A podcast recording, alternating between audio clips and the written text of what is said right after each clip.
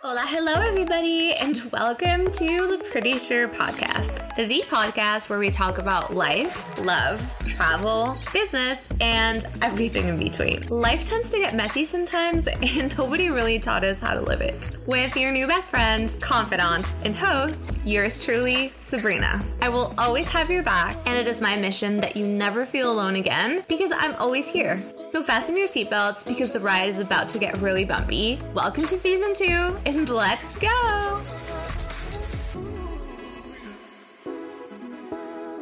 Last season was all about me and my friends. We had the best guests, and I just had a blast. But it was a learning season, and I learned so much.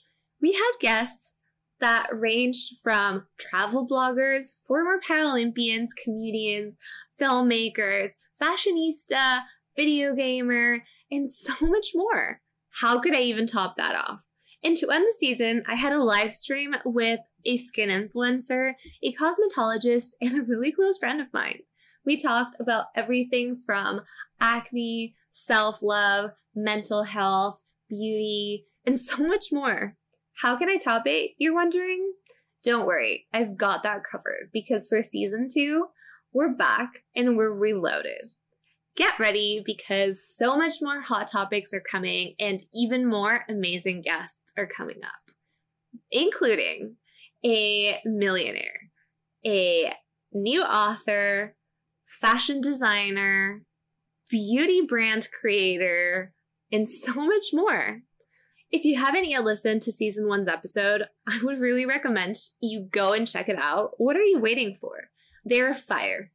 But season two is almost upon us, so get ready because Pretty Sure is coming back. Energy is high. I am enthusiastic.